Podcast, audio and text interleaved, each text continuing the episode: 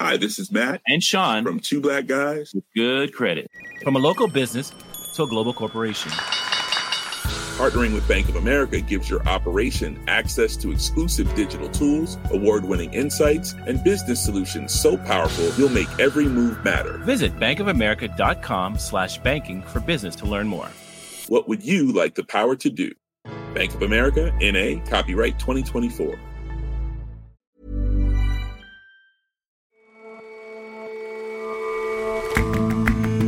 Hello and welcome to The Intelligence from The Economist. I'm Jason Palmer.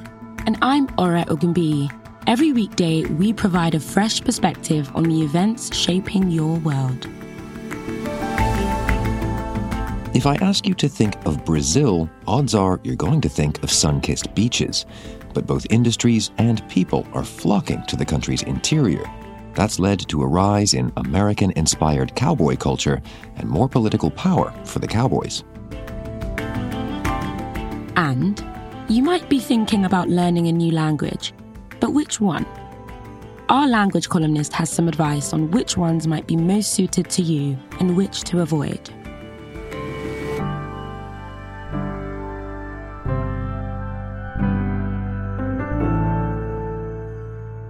But first,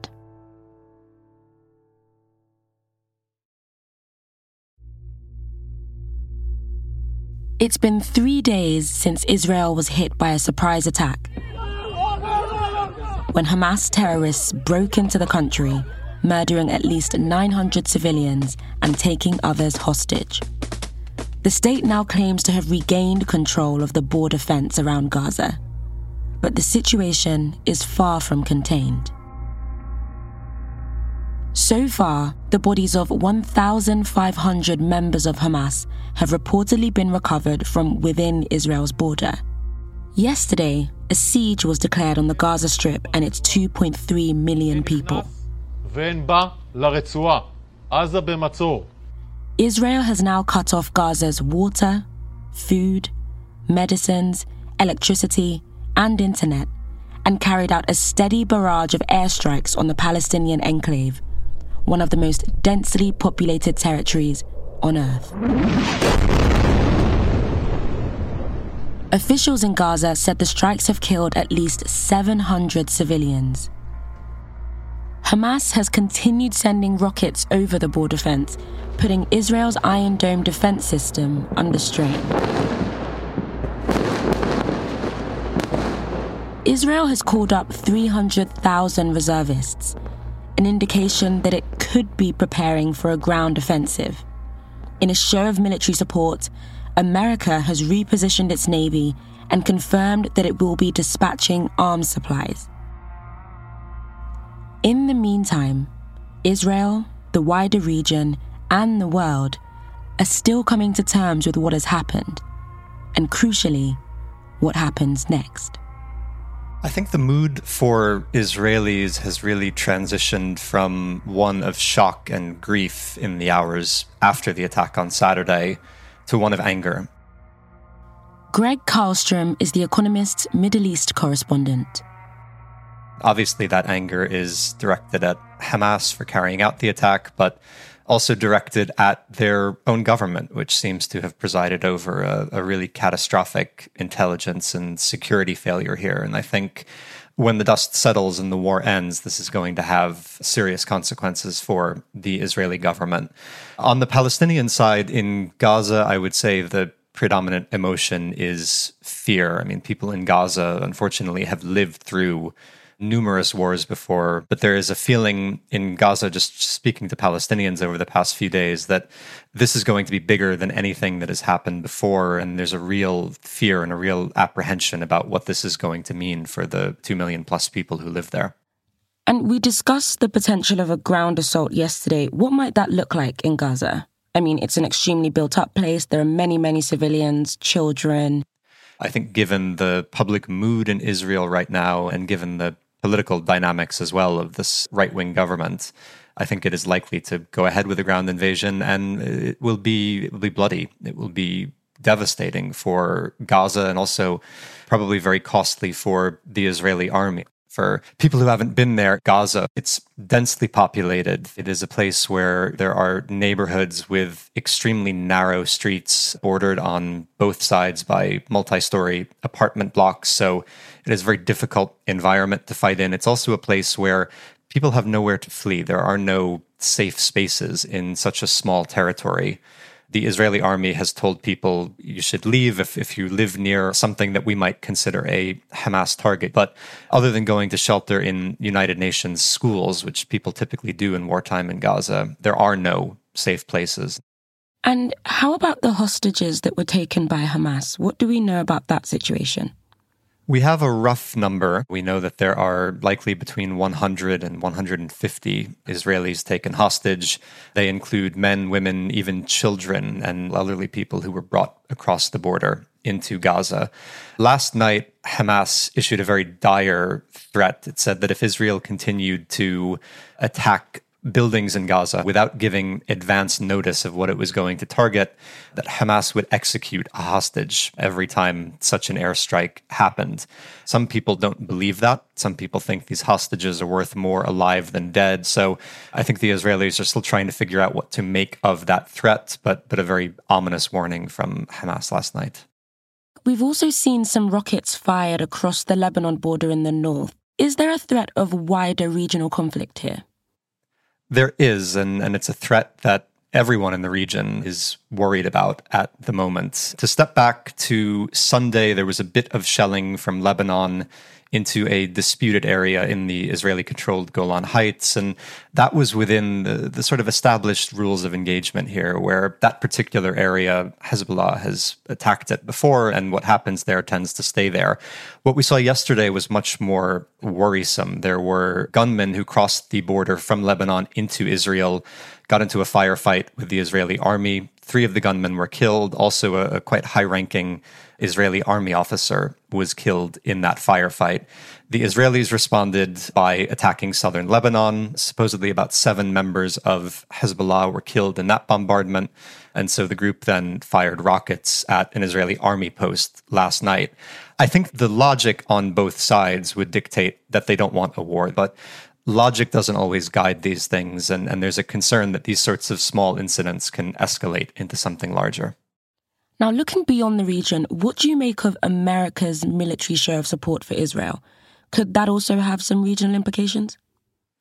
It could. We've seen two pieces to that show of support so far. One is what looks like almost an air bridge of munitions going between depots in America and military bases in Israel. We've seen planes taking off and landing in the past 24 hours.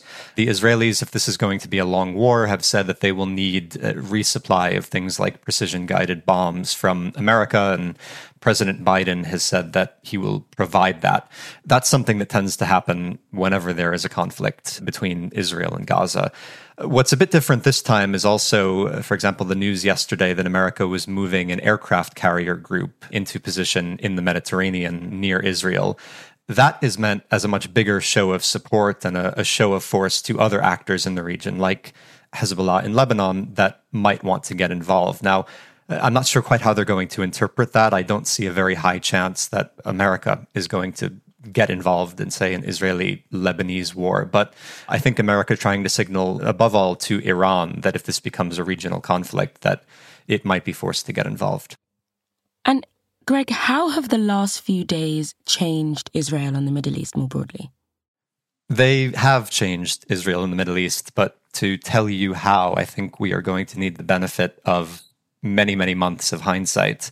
I've been amazed speaking to people around the region over the past few days. Everyone is in shock. This really is an unprecedented situation, and no one quite knows how to analyze it. So, you can talk about Israel, and the obvious uh, analysis here is that this is the end of Prime Minister Netanyahu's political career. I mean, he presided over the deadliest attack in Israel's history. It's hard to imagine that he will find a way to survive as prime minister. But that's not a foregone conclusion. In terms of what this means for Gaza, the Israelis are talking quite seriously about going in and trying to remove Hamas from power, fighting this war different from the way they have fought wars in the past and, and trying to change the status quo. But what does that look like to remove Hamas from power? And then what comes next? What fills the vacuum? No one has an answer to that. What does this mean for the succession struggle in the occupied West Bank, where Mahmoud Abbas, the president, is 87 and likely to need a successor in the next few years?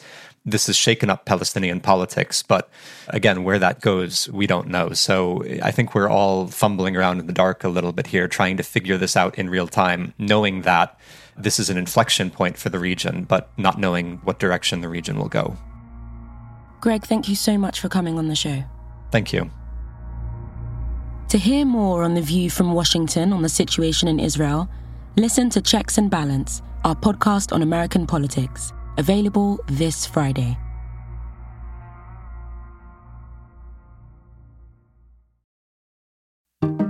Checks and Balance, like our other weekly feature shows, will soon only be available to those who subscribe to Economist Podcasts Plus.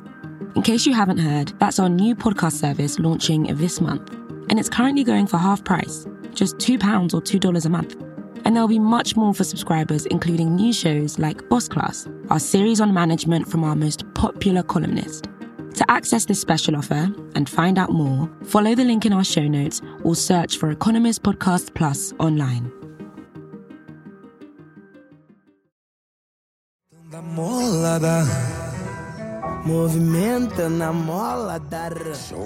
In Brazil, sertanejo or country music is booming, accounting for three quarters of the songs on Brazilian radio last year.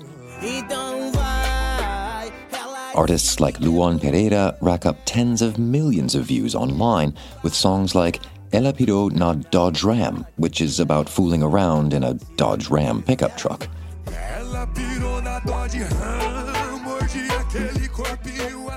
It's just one facet of a far wider shift that's going on.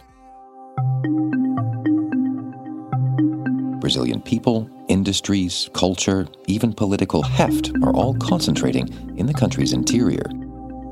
The census came out this summer, and it shows that the fastest growing parts of Brazil are in the farm belt. Anna Lankes is The Economist's Latin America correspondent. Seven of the 10 fastest growing municipalities were all in the center west and south of the country. And why is the population shifting that way? So people used to move from the poor northeast to the industrial hub around Sao Paulo. And Sao Paulo and some other coastal cities had a lot of jobs in manufacturing. Manufacturing made up around a third of Brazil's GDP in the 1980s, but today it only makes up around 10% of GDP.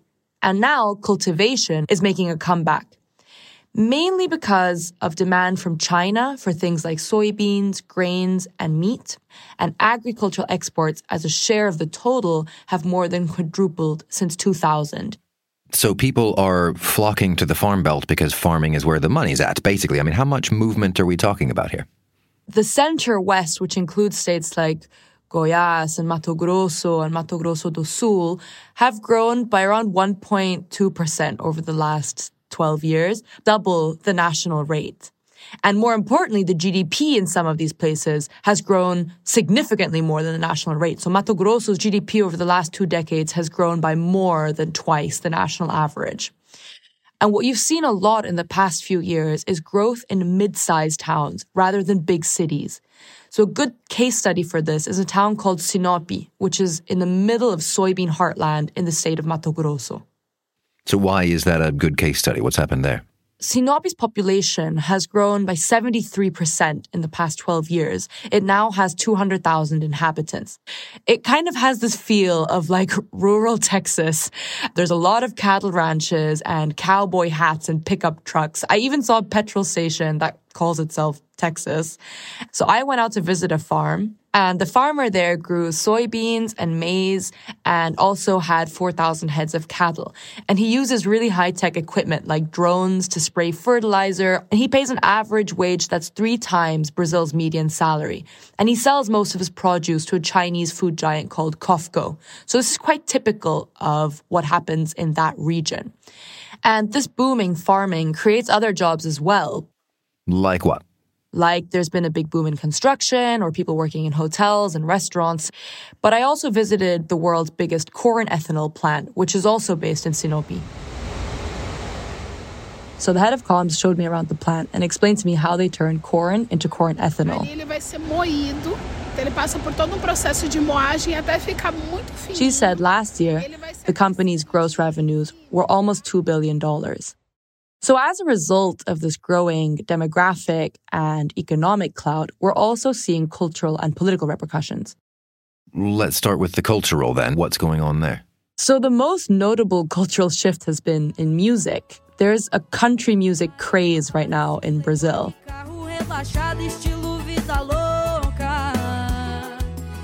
So, for example, Ana Castela, who's only 19 years old, she's among Spotify's 500 most streamed artists in the world.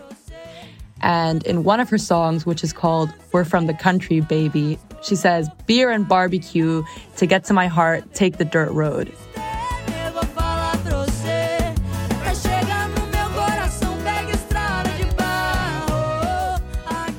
A lot of country singers call themselves roughs or brutes, and they call boys from the city playboys. And there's another country music duo called Anthony Gabriel. And in one of their songs, they say, Too bad, Playboy, the farm won, and we're spending the money from the cattle we sold. So, rodeos have become a really big thing. If you look at professional bull riders, which is a league in Colorado that ranks the best bull riders in the world, five of the 10 top bull riders are from Brazil's interior. So it sounds as if Brazil is borrowing a lot from the American traditions when it comes to the country lifestyle and ethos, but you mentioned also changes in politics. That's right, Jason. So today, the agribusiness lobby commands around 350 seats out of 594 seats across both houses of Congress, and that's up from 280 in 2018. And this means that agribusiness has a lot more sway. Right now, the agribusiness lobby is in a feud with the Supreme Court over indigenous land rights. And it's gotten to the point where they're threatening to ground Congress to a halt until they get their way. And farmers and ranchers are about to get a little bit more political power because as a result of the census, the Supreme Court ordered Congress to reapportion seats in the lower house. And generally, the states where farming is booming are going to get more seats. We've spent a lot of time on this show talking about environmental protections and the state of the Amazon. How does this farming boom fit into all of that? Brazil is one of the few countries in the world where agricultural production is still significantly expanding. And some of that is a result of chopping down trees in the tropical savanna known as Cerrado. The Amazon rainforest under the country's forest code is super protected. But if you own land in the Cerrado, it's not that protected. You only have to preserve around 20 to 35% of it. The Cerrado is actually Brazil's second biggest biome, and a lot of the deforestation happening there is legal. And it's the Cerrado, not the Amazon, that covers a lot of the interior of Brazil, like Mato Grosso. And already we're seeing signs of climate stress beginning to appear. The president is giving record amounts of subsidized loans to farmers in order to cajole them to go greener. And a lot of farmers are doing this, but still, big picture is that one day, sertanejo, Brazilian country music, could lose its swagger. Anna, thank you very much for your time. Thank you, Jason.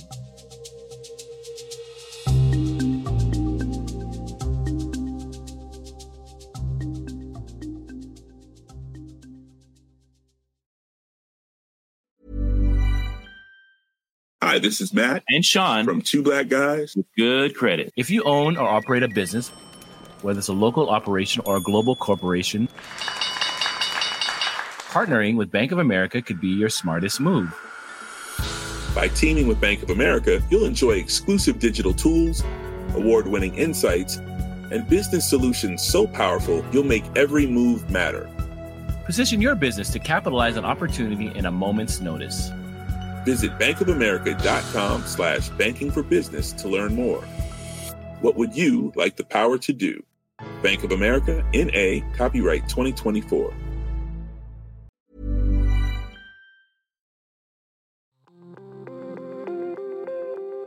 Most people intuit that some languages are harder to learn than others. And the main thing that makes a language difficult to learn is how different it is from your own language.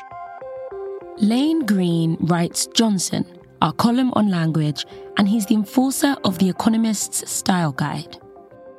The American State Department ranks various languages on the time it takes an English speaking diplomat to learn them. And of the top 10 languages spoken in the world outside of English, it only takes about 24 to 30 weeks of full time study to learn French or Spanish or Portuguese. It takes about 44 weeks to learn Bengali, Hindi, Russian, or Urdu, and it takes fully 88 weeks of full time study to get to a professional level in Arabic or Mandarin. Okay, let's get to the bottom of this. What are the differences you're talking about?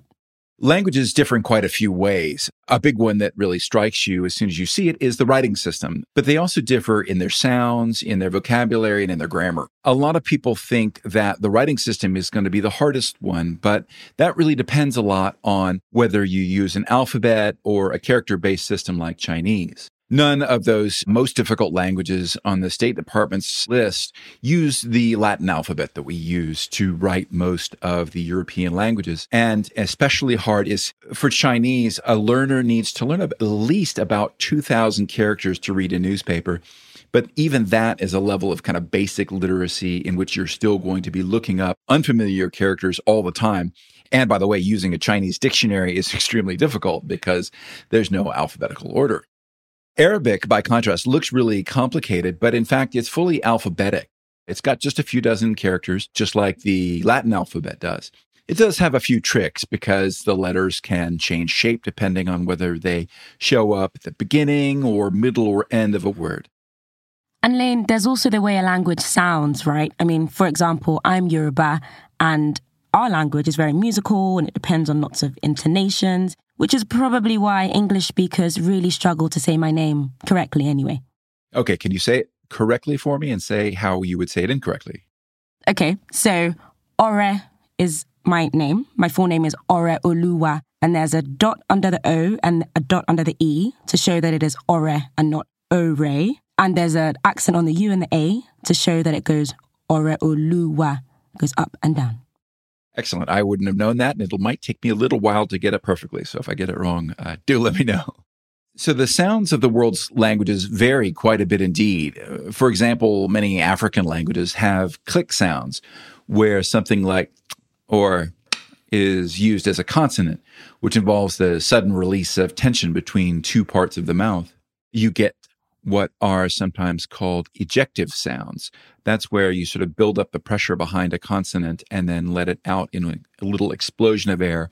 So you might hear something like ah in the languages of the Caucasus, including Georgian. Some languages make distinctions between two sounds that English does not make. For example, in Hindi, you can have a retroflex D like ba and then a non retroflex D, which sounds like the English da. So ba and da are crucially different in Hindi and can make one word into an entirely different word. One word moti means fat and the other one moti means pearl, for example. And finally, going to tone, your name has tones, and so do the Chinese languages. So in Mandarin, there are four different tones, and ma, ma, ma, and ma are four different words. And Cantonese actually has even more tones than that. That is just amazing. When it comes to words, I guess, does it make sense if a language has similar words for things as your own? Does that make them any easier to learn?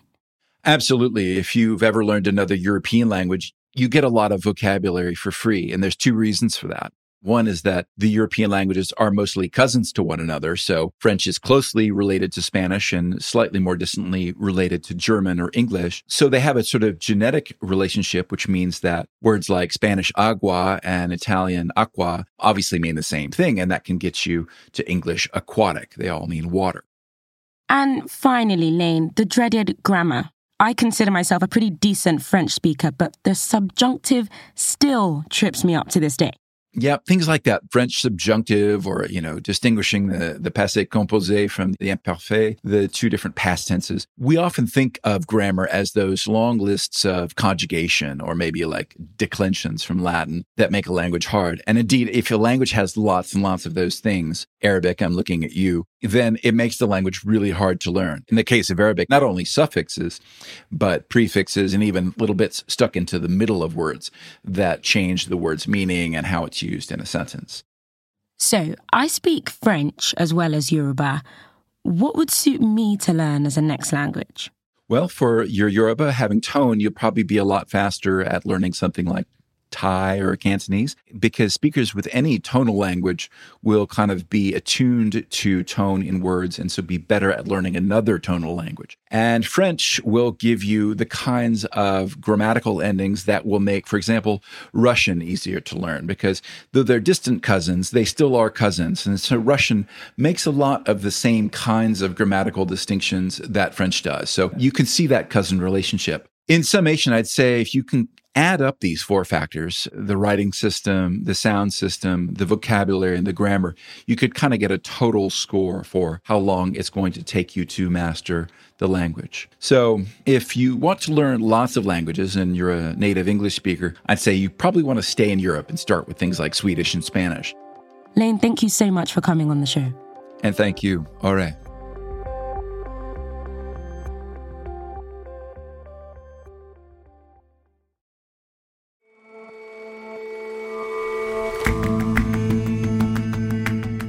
That's all for this episode of The Intelligence. Seriously, if you don't already subscribe to The Economist, don't miss out on the chance to get signed up for Economist Podcasts Plus for half price. Just search for Economist Podcasts to find out more. We'll see you back here tomorrow.